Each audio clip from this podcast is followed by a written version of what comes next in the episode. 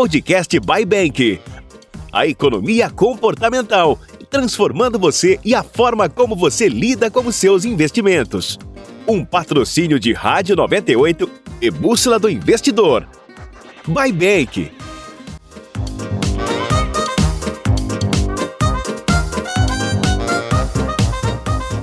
Na live de ontem, eu falei que o Ray Dalio, um dos principais investidores do mundo, começou a comprar Bitcoin. E ele estava comprando Bitcoin porque entendia que o ativo era um hedge para a inflação.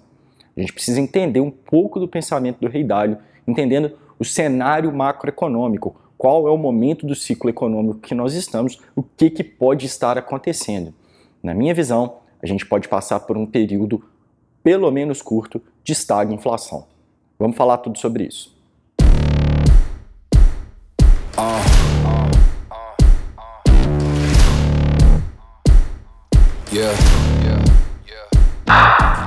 É muito comum a gente escutar em vídeos de economia, em vídeos de investimento, que a história se repete ou ao menos a história rima quando ela não se repete.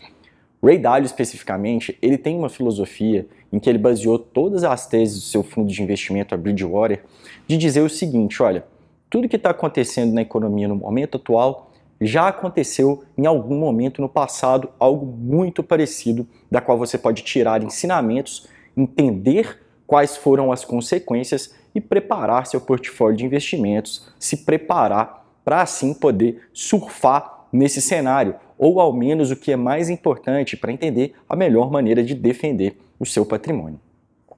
De acordo com o Ray Dalio, nas coisas que eu comecei a pesquisar, ele acredita que o cenário atual do que está acontecendo com o dinheiro, com o excesso de crédito que foi colocado na economia como reação à pandemia, lembra muito o fim do lastro do ouro que aconteceu em 1970. Só um pouquinho de contexto histórico. Até 1970, todas as nações poderiam trocar dólares por ouro. As pessoas já não podiam mais trocar dólar por ouro, isso acabou lá com o acordo de Bretton Woods em 1933, apenas as nações, ou seja, apenas os países e estados poderiam trocar que tivessem de reservas em dólares por ouro que era armazenado lá no Fort Knox, nos Estados Unidos.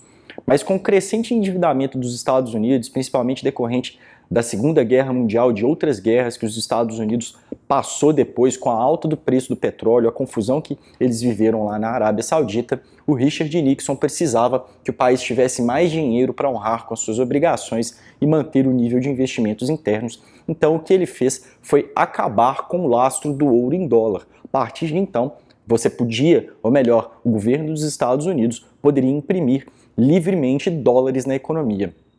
Em consequência disso, os Estados Unidos passou por um período do que eles chamaram lá de stagflation, a tradução stagflação, que é um período que você tem algum nível preocupante de desemprego, que os preços estão subindo e que a economia está desaquecida ou quase num nível de recessão.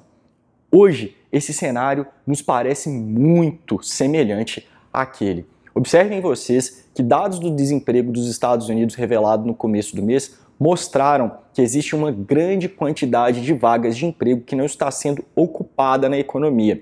E olhem só para vocês verem, não é que o desemprego necessariamente está alto porque as pessoas não têm onde trabalhar, as pessoas não estão indo buscar trabalho. Isso por conta de todos esses estímulos monetários, dos cheques que estão sendo entregues para os americanos, pela facilidade da obtenção de crédito. De fato, a gente está vivendo um processo, o chamado processo de expansão da base monetária, ou seja, você tem muito dinheiro e muito crédito em circulação na economia, mais do que a demanda das pessoas para consumo. Sempre quando você tem crédito, sempre quando você tem dinheiro, você precisa que ocorram transações financeiras. Se a base monetária cresce indescritivamente, se ela cresce indiscriminadamente, melhor dizendo, e por um outro lado, você não acompanha nas transações, ou seja, se a produção dos bens econômicos não acompanha o crescimento do dinheiro, você começa a ter uma alta dos preços. Mais dinheiro significa que as pessoas podem cobrar mais caro. Esse é o processo inflacionário. No final das contas, é oferta e demanda entre a quantidade de dinheiro e a quantidade de bens disponíveis para consumo. Os dados de inflação dos Estados Unidos que foram muito preocupantes, muito acima daquele que já era esperado, ou seja, os analistas previram que a inflação viria alta, mas ela veio muito mais alta do que de fato viria, revela um pouco dessa preocupação. Outra coisa, repito, dados de desemprego. Os americanos não estão indo retomar os seus postos de trabalho, eles não estão indo trabalhar. A gente vive um processo de alta de preços, mas de economia estagnada.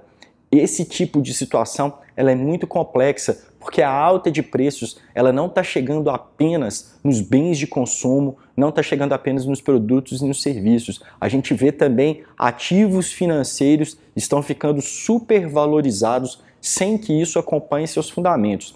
O que, que, eu quero dizer com isso? Isso é muito importante. Ao longo do ano de 2020, e a gente passa a ver um pouco isso também em 2021, ações de empresa, bonds, outros títulos associados com o mercado financeiro que deveriam acompanhar o fundamento dessas empresas, ou seja, essa empresa aqui está crescendo seu valor, as suas ações estão se precificando mais altas porque ela vai dar mais lucro, ou então porque existe mais um tipo de demanda naquele mercado, ou porque ela está passando por algum tipo de crescimento, estão subindo de preço pelo mesmo motivo que a gente viu lá com o quantitative easing de 2009. Existe muito crédito na economia, as empresas estão tomando crédito, estão tomando investimentos e estão recomprando essas ações. E muitas pessoas também que estão recebendo indevidamente esses benefícios do governo norte-americano ou que também estão tendo acesso a crédito muito fácil, ao invés de consumirem, porque a capacidade de consumo já está estressada, ou seja, você já estava conseguindo consumir tudo que era necessário, estão neste momento comprando ações e ativos financeiros. O grande problema disso tudo é que é muito difícil nesse patamar da economia você ajustar a sua exposição de caixa com a sua exposição dentro de algum ativo. É basicamente o que acontece. É muito arriscado você não estar comprado em alguns ativos e ao mesmo tempo é muito arriscado você estar comprado, porque está subindo indiscriminadamente os preços. A gente está vendo inflação em ativos financeiros. Isso aí é um dos fatores que pode revelar estertores de uma economia. Fato é que a macroeconomia, a economia mundial, nesse momento passa por uma situação muito preocupante. Volto a dizer, stagflation a economia mundial não está crescendo num ritmo que deveria crescer por conta da pandemia e vários outros fatores. A gente vê problemas de desemprego em vários países. Alguns países efetivamente não têm vagas de emprego, outros países as pessoas simplesmente não querem trabalhar porque não precisam, porque estão recebendo estímulos econômicos. E do outro lado, a gente vê cenário de recessão em vários países. Bom, aí fica a pergunta: o que a gente pode fazer com essa informação? Como que a gente deve se proteger? De fato, o momento mais importante, talvez para a gestão do seu portfólio, sejam momentos igual esses, em que você tem que ter um ajuste muito bom entre a sua posição de caixa, ou seja, aquilo que você tem em dinheiro, em liquidez, e ativos financeiros e valores mobiliários. É muito importante que você tenha uma parte do seu patrimônio comprada em alguns ativos e aí dentro da sua estratégia pessoal, mas que também você mantenha um certo nível de caixa para poder aproveitar essas oscilações.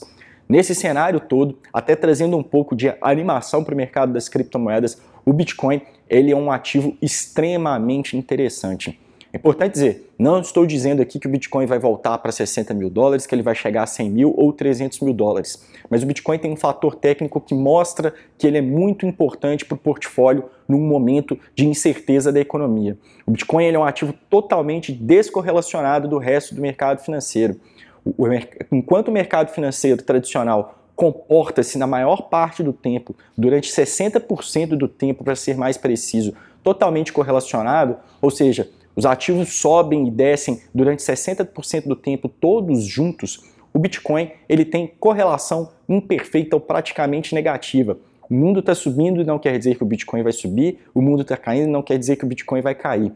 Por essa questão de correlação, que é o principal fator que Ray Dalio analisa ao comprar um ativo, é a correlação entre esses ativos, é que ele está usando o Bitcoin como hedge da inflação. Não quer dizer que necessariamente é uma proteção perfeita do dinheiro. O que seria uma proteção perfeita contra a inflação? Se a inflação deu 15%, o Bitcoin vai subir 30%. Se a inflação deu 20%, o Bitcoin vai subir 40%. Óbvio que ao longo da sua história o Bitcoin foi um ativo que se apreciou muito, mas o fator mais interessante dele nesse momento é que ele é totalmente descorrelacionado com o resto da economia. Ele se comporta de maneira atípica, de maneira totalmente separada.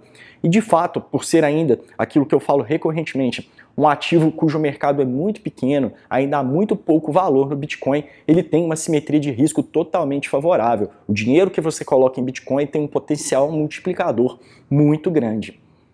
Nesse vídeo, então, o importante que vocês entendam é nós podemos estar passando por um cenário mundial que a gente viu lá em 1970 de estagflação, ou seja, desemprego, recessão econômica ou baixo crescimento e elevação dos preços sem qualquer fundamento, exclusivamente em questão do aumento da base monetária. Momento de você estudar o que aconteceu lá em 1970, ver quais foram as consequências para o dinheiro, quais foram as consequências para a economia e balancear seu portfólio de investimentos da maneira que você se proteja.